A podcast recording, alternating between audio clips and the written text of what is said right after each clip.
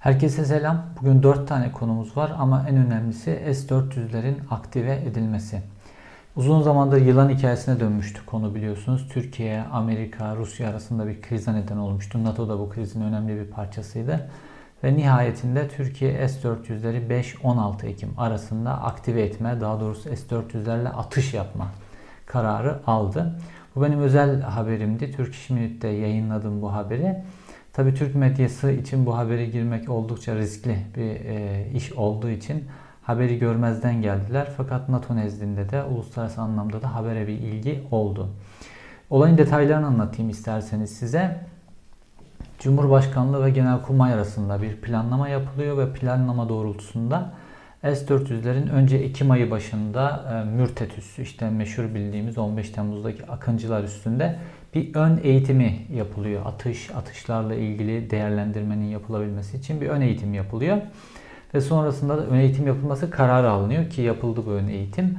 Ve 5 ve 16 Ekim arasında da S-400'lerin Sinop'taki atış alanında e, ilk kez atış testi yapılmasıyla ilgili karar alındı. Genelkurmay ve Cumhurbaşkanlığı tarafından ve bu doğrultuda S-400'ler 5 ee, Ekim tarihindeki planlama doğrultusunda e, Mürtet eski ismiyle Akıncılar üstünden alınarak Sinop'a götürülecek. Ne ile birlikte 10 adet Banse dediğimiz atış için test uçakları var böyle. Sadece bir atış testi yapılmak için kullanılan hedef uçak dediğimiz uçaklardan var. 10 adet de bu uçaklardan götürülmesi için izin verildi Cumhurbaşkanlığı tarafından ve bu uçaklar da Sinop'a götürülüyor ve 5-16 Ekim arasında Sinop'taki atış alanında ki bu Sinop'taki atış alanı daha önce Cirit benzeri Türkiye'nin yaptığı füzelerin deneme e, amacıyla kullanıldığı yerdi. Bu sefer burada S-400'ler aktive edilecek ve S-400'ler aktive edildikten sonra da Banse uçaklarına S-400'ler tarafından ateş açılacak. Peki bu kararın isterseniz e, tam olarak mahiyetini e, size okuyayım ben. Evet şöyle diyor.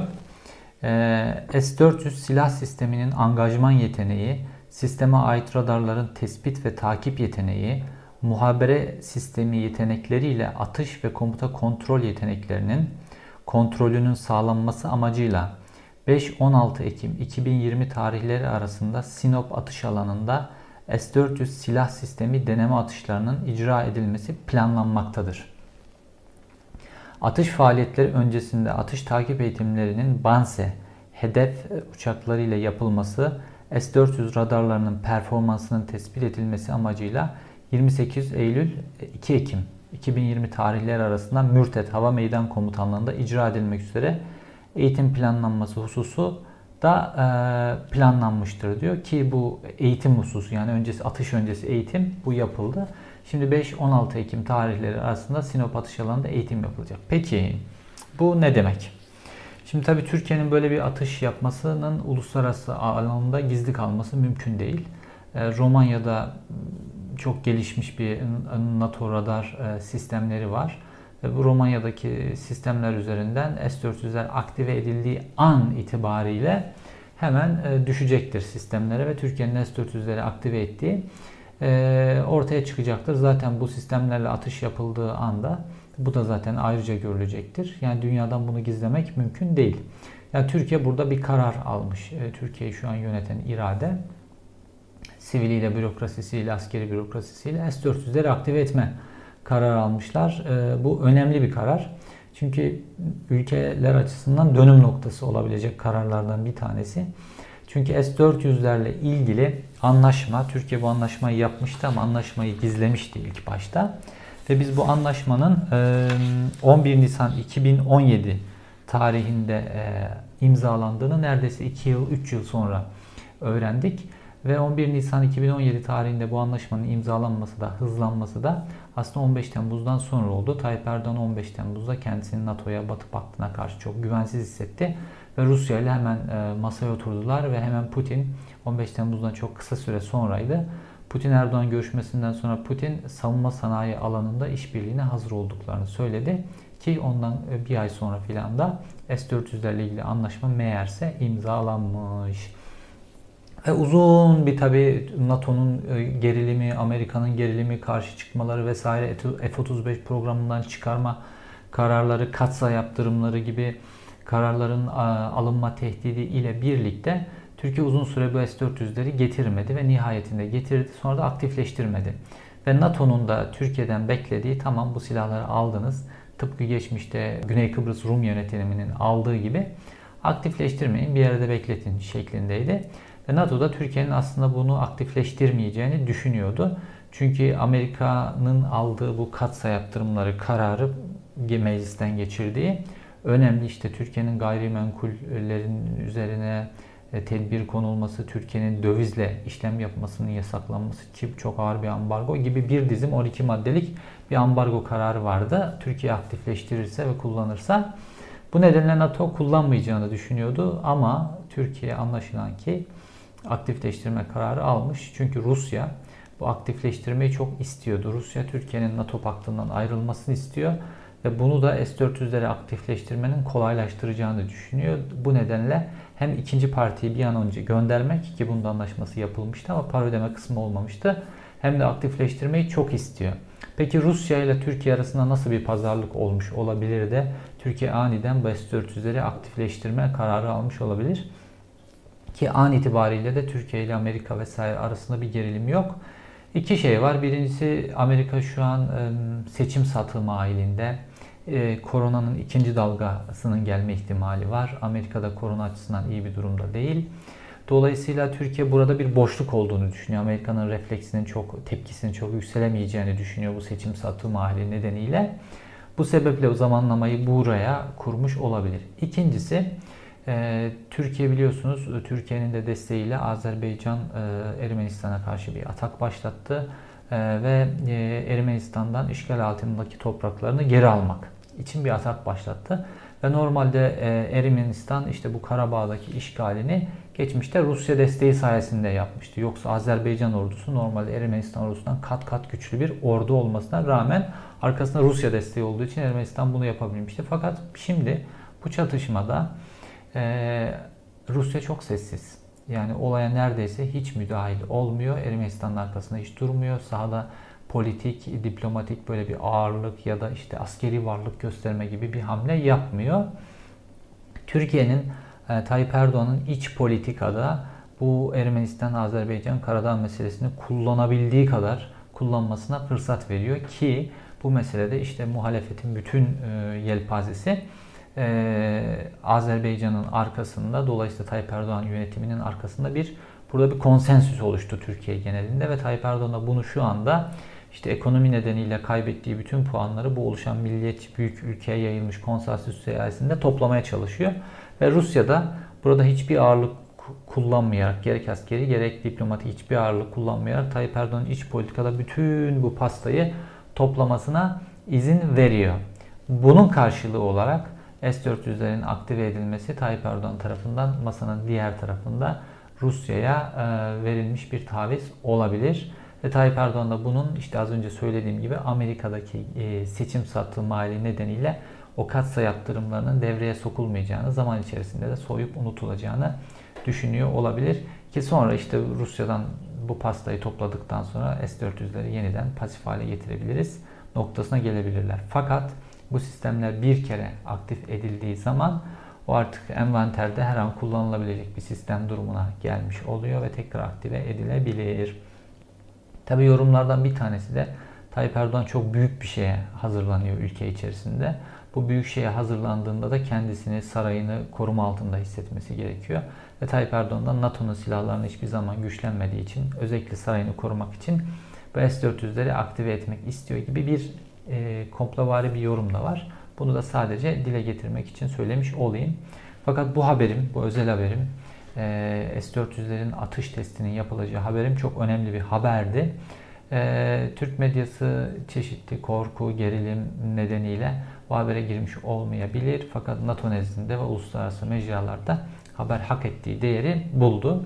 E, gazetecilik yapmak istediğiniz zaman sınır ötesi bile olsa, uzaklarda bile olsanız gazeteciliği yapabiliyorsanız yapabiliyorsunuz. Yeter ki yeterli cesarete ve insanlara yeterli güveni verebilin haber kaynaklarına. Gelelim ikinci konumuza. Ee, ikinci konumuz e, HDP'li Kars Belediyesi'ne kayyum atanması. Geçen hafta da bu konuya değinmiştim. İşte 82 tane Kürt siyasetçi hakkında, HDP'li siyasetçi hakkında gözaltı kararı çıkartıldı. Bunlardan bir tanesi de Ayhan Bilgen'di. Ayhan Bilgen HDP içerisinde böyle barışçıl, her kesimle diyalog kurabilen bir kişi olarak biliniyor. Ayrıca da HDP'li belediyeler içerisinde belediyecilik anlamında çok başarılıydı. Böyle Kars halkının da annemin de Karslı olması nedeniyle biliyorum. Kars halkının da böyle genelinin e, ona oy vermemiş, Ayhan Bilgen'e oy vermemiş kişilerin bile memnun olduğu birisiydi. Çünkü hakikaten Kars'ta güzel belediyecilik yapıyordu ve her kesimle e, işbirliği yaparak bunu yapıyordu. Hatta mecliste diğer partiler olmasına rağmen e, hemen her konuda e, aldığı önemli kararların hepsini mecliste oy birliğiyle alınabilir hale getirdi. Yani Türkiye'nin gerilimine rağmen orada diğer partilerin anlaşabilecek bir uzlaşma zemini bulmuştu her noktada.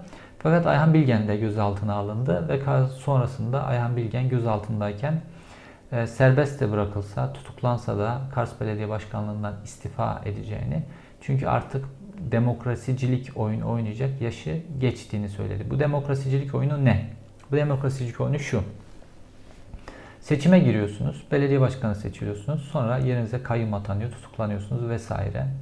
Ee, seçime giriyorsunuz, kazanıyorsunuz, çeşitli oyunlarla, soruşturmalarla vesaire yetkilerin değiştirilmesiyle, yetki alanlarının değiştirilmesiyle e, belediye başkanlığınız kağıt üzerinde bir belediye başkanlığına dönüşüyor. E, HDP'nin daha önce e, belediye başkanlarını seçilmiş belediye başkanlarını görevden aldılar tek tek neredeyse bütün illerde, ilçelerde. Şimdi tekrar aynı şey yapılıyor bu yerel seçimden sonra da.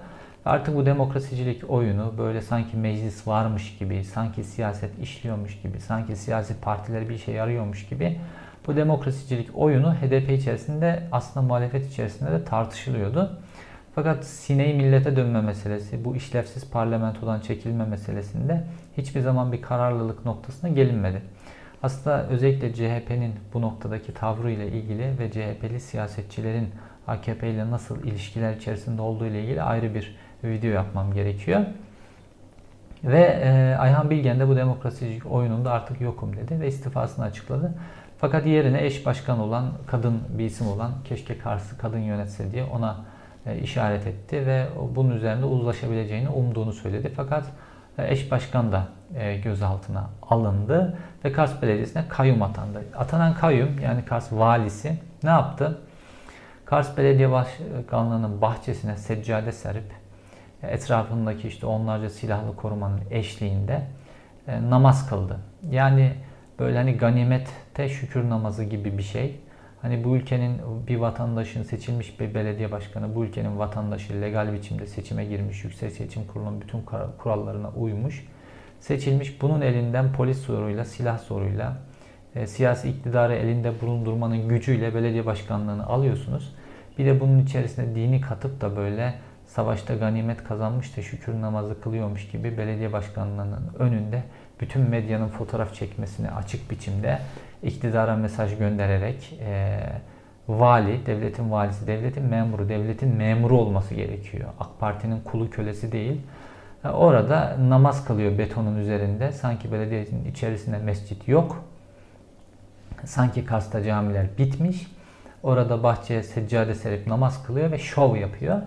İşte herhalde Kars'tan sonra daha büyük bir e, ile vali olmak istiyor ya da belki bakanlık falan vardır gönlünde. Böylece aslında orada Allah'a secde etmiyor da Tayyip Erdoğan'a secde ediyor aslında orada. Ve dolayısıyla e, orada şovunu yapıp bütün medyaya o namazın fotoğrafını çektirip ondan sonra da e, seçilmiş bir belediye başkanının yerine ve Kars halkının genelinde sevdiği bir belediye başkanının yerine gitti o koltuğa oturdu. Valilik maaşının yanına bir de belediye başkanlığı maaşını ikinci maaş olarak cebine indirmeye başlayacak. Ee, o valinin de ganimeti bu. Fakat umarım HDP, umarım diğer muhalefet partileri artık bu demokrasicilik oyunundan, kağıt üzerinden başka hiçbir işlevi olmayan ve Tayyip Erdoğan'a meşruiyet kazandırmaktan başka hiçbir işlevi olmayan bu e, meclisçilik, demokrasicilik oyunu oynamaktan vazgeçmeleri gerektiğini Ayhan Bilge'nin nezarethaneden verdiği kısa mesajla almış olurlar. Gelelim bir diğer konumuza. Servet Turgut. Biliyorsunuz Servet Turgut e, gözaltına alındı ve gözaltına alındıktan birkaç saat sonra e, Şırnak'taki köyünden e, Van'da görev yapan askerler, Van'da görev yapıp operasyona çıkan askerler tarafından Osman Şiban'la birlikte Servet Turgut gözaltına alındılar. Ve gözaltına alındıktan birkaç saat sonra, akşamüstü gözaltına alındılar. 21.30'da birkaç saat sonra hastaneye ağır yaralı biçimde götürüldüler. Ve hastane raporunda helikopterden düşme şeklinde bir not e, yer alıyor. Askerlerin e, travma ile ilgili doktorlara verdiği bilgiler doğrultusunda. Daha önceki videomda da söyledim. Askerler muhtemelen doktorlara verdikleri bu bilginin rapora geçmeyeceğini düşünüyorlardı. E, çünkü adli tıp muayenesini başka birisi yapar diye düşünüyorlardı. Fakat doktorlar travma geçmişini yazarlar. Çünkü nasıl tedavi yapılması gerektiği için doktor da oraya helikopterden düşme yazmış. Şimdi iddia şuydu. Bu iki kişi sapasağlam bütün köylülerin şahitliğinde yaralı, bereli hiçbir şey değil şeklinde olmadan gözaltına alındılar ve bunlar helikopterden atıldılar ve bu şekilde ağır yaralı biçimde 10-15 metre yükseklikten atıldılar ve ağır yaralı biçimde hastaneye götürüldüler. Şimdi Osman Şiban ve Servet Turgut. Servet Turgut e, yaklaşık 21 gün hastanede e, yoğun bakım ünitesinde kaldı. Oradan sadece bir kare fotoğrafı var. Yüzü gücü, gözü morluklar içerisinde, vücudu e, morluklar içerisinde, entübe vaziyette. Osman Şiban da aynı şekilde yüzü gözü morluklar içerisinde bir fotoğrafı var. Osman Şiban da 10 e, güne yakın yoğun bakımda kaldıktan sonra çıkartıldı. Taburcu edilmiş durumda şu anda ama o da e, yaşadığı bu travma nedeniyle hafızasını kaybetmiş durumda ve anlamsız cümleler kurmaktan öteye geçemiyor. Ki daha sonra e, taburcu edildikten sonra bir de savcılık tarafından tekrar gözaltına alınıp askeri hastaneye götürüldü. Orada ifadesi alınmak istendi fakat ifade verecek durumda değil diye askeri hastaneden de rapor çıktı ve evine geri gönderildi.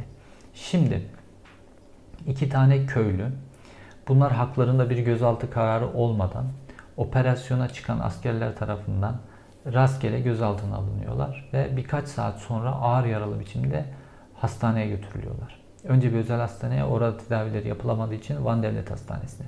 Şimdi birkaç saat içerisinde bu köylülere ne olmuş olabilir? E, ya ağır işkence gördüler ya da iddia edildiği gibi helikopterden atıldılar. Ne olursa olsun askerler tarafından sapa sağlam gözaltına alınan iki kişiden birisi öldü. Servet Turgut. Osman Şiban ise hafızasını kaybetmiş durumda. Hayatının bundan sonraki bölümünü belki de özürlü olarak, yarı zihinsel özürlü olarak geçirmek durumunda kalacak. Şimdi ben Servet Turgut'un kardeşinin bu ölüm olayından sonra taziye çadırında medyaya yaptığı bir açıklama var. Kendisi de böyle başında takkesiyle böyle normal bildiğimiz dindar Kürt halkından birisi anlaşılan ve kardeşiyle ilgili bir açıklama yapıyor. Diyor ki hani kendi köyleri boşaltılmış zamanında Sonra devlet bunlara köyünüze dönebilirsiniz diye izin vermiş. Hatta teşvik ediyorlardı köye dönmeyi. Bunlar da devletin o sözüne güvenerek köylerine dönmüşler.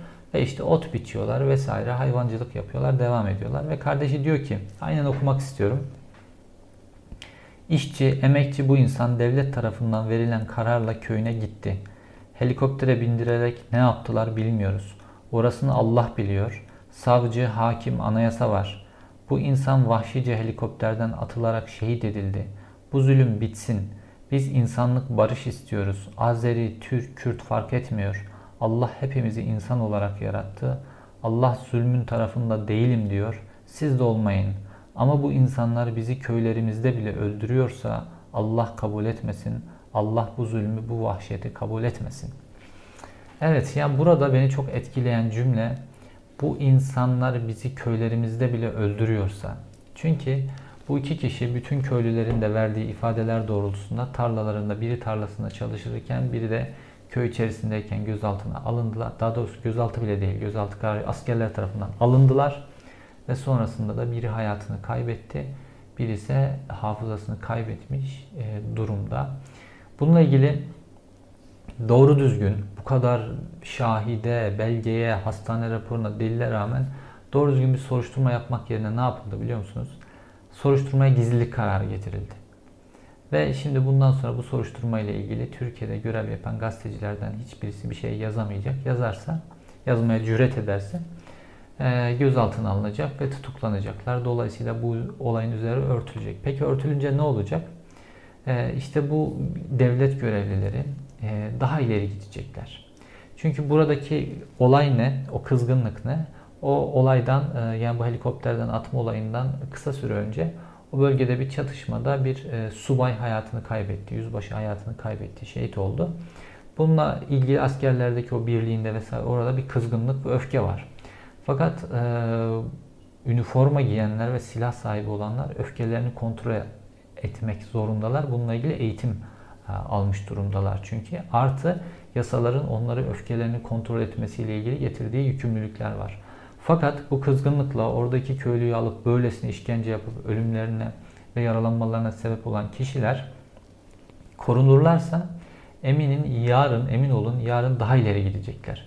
Bu sefer helikopterden attıkları insanları şahitlere rağmen çünkü bu sefer köyden gözaltına aldıklarında şahitler var. Bu kadar ileri gittikten sonra adamları belki kurtarırız diye hastaneye götürüyorlar. Bir dahaki seferde attıklarında hastaneye de götürmeyecekler şahitlerine, şahitlere rağmen. Ki bunlar 1990'lı yıllarda oldu ve bu iktidar o 90'lı yıllarda işte Kürtlere bu yapılanlar tekrar edilmeyecek diye taahhütler bulunup Kürtlerden oy aldı. Fakat şimdi aynı şey tekrar yapılıyor maalesef. Dediğim gibi bu olayın üzeri kapatılırsa daha ileri gidecekler. Daha neler olacak Türkiye'de göreceğiz. Çünkü her olayın üzeri kapatıldıkça daha ileri gidiyorlar. Bunu hepiniz görüyorsunuz. Diğer bir olay Gökhan Türkmen meselesi. Bu da ağır bir insan hakları ihlali. Bu siyah transporter meselesi var biliyorsunuz. 90'lardaki beyaz Torosların yerini aldı.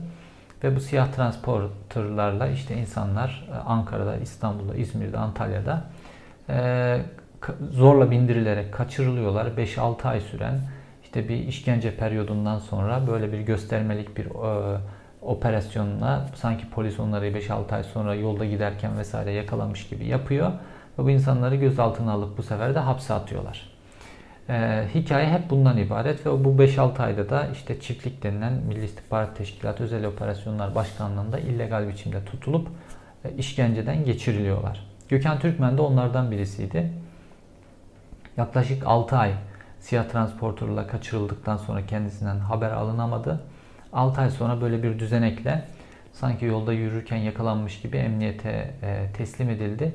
Ve emniyette işte yolda yürürken yakaladık gibi bu hakkında işlem yaptı ve Gökhan Türkmen de aşırı kilo kaybetmiş, işkence edilmiş vaziyette emniyete getirildi ve emniyette e, ve kendine verilen talimatların hepsini yerine getirdi. Bütün ifadelere imza attı.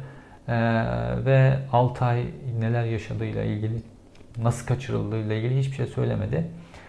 Ta ki hakim karşısına çıkana kadar hakim karşısına aylar sonra yine çıkabildi iddianamesinin vesaire hazırlanması zaman aldı.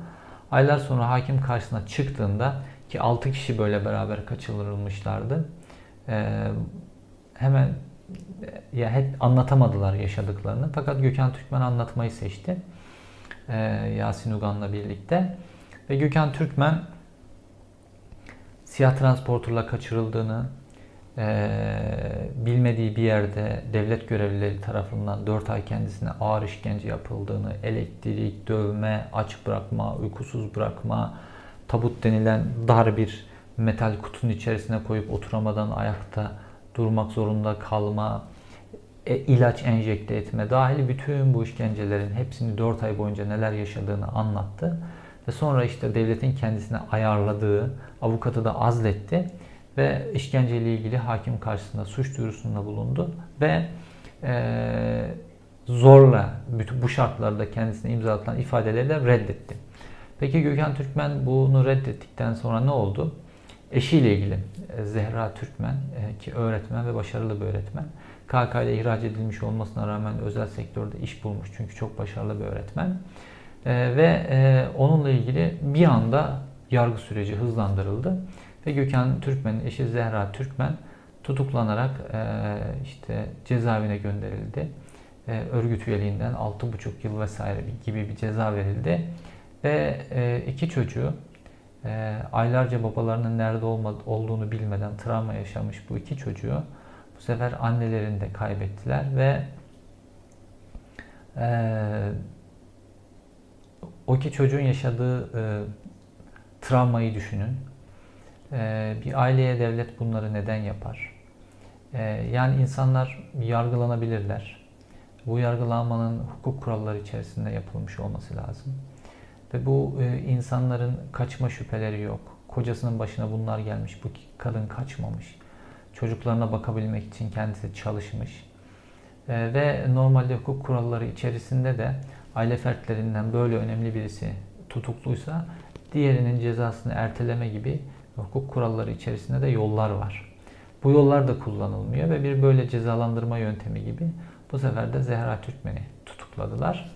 Fakat insanlar bu yılmıyorlar. Yani işkenceyi engellemenin tek yolu işkenceyi ifşa etmektir. İnsanlar işkenceyi ifşa ediyorlar, kayıt altına geçiriyorlar.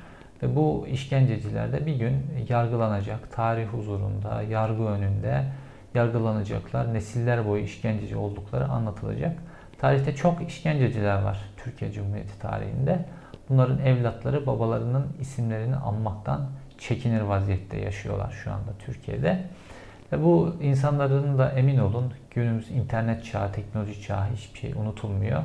Bu işkenceciler, işkence yapanlar, kimlerin bunları kaçırdığı vesaire bunlarla ilgili çok haberler yapılıyor, yazıyoruz biz. Şu an bunlar erişim engeli getirildiği için Türkiye'de görülmüyor. Fakat bir iktidar geldi değiştiğinde bu erişim engellerinin hepsi kaldırılır. Bu işkencecilerin isimleri, bu kaçırmaları yapanların isimleri, bu kişilere bu zulmü yapan ana babayı tutuklayıp çocukları e, ortada bırakan bu hakimlerin, savcıların isimleri bu erişim engelleri kaptıklarında ifşa olur ve onlara o utançla, o Google'ın, o internetin arşivindeki o utançla yaşamak zorunda kalırlar. E, günümüzde izleri unutturmak daha zor, daha zor ve bu utançla yaşamak zorunda kalırlar ki bunların hesabı da ulusal, uluslararası platformlarda sunulur. Evet bu hafta çok can sıkıcı konular vardı maalesef ama Türkiye'nin gerçeği bu. E, tünelin ucun, ucunda da ışık gözükmüyor maalesef. E, Türkiye şu anda bu S-400 kararıyla da e, paktını değiştirmeye doğru gidiyor. Bunun da tabi bu bir asker, sivil, siyaset birlikte alınmış bir karar ve halk da bu iktidarı seçti. Dolayısıyla bunun e, getirisini, götürüsünü de devletiyle, halkıyla hep beraber Türkiye göğüslemek zorunda kalacak. Ee, hepinize teşekkür ederim izlediğiniz için. Bir sonraki videoda görüşmek üzere.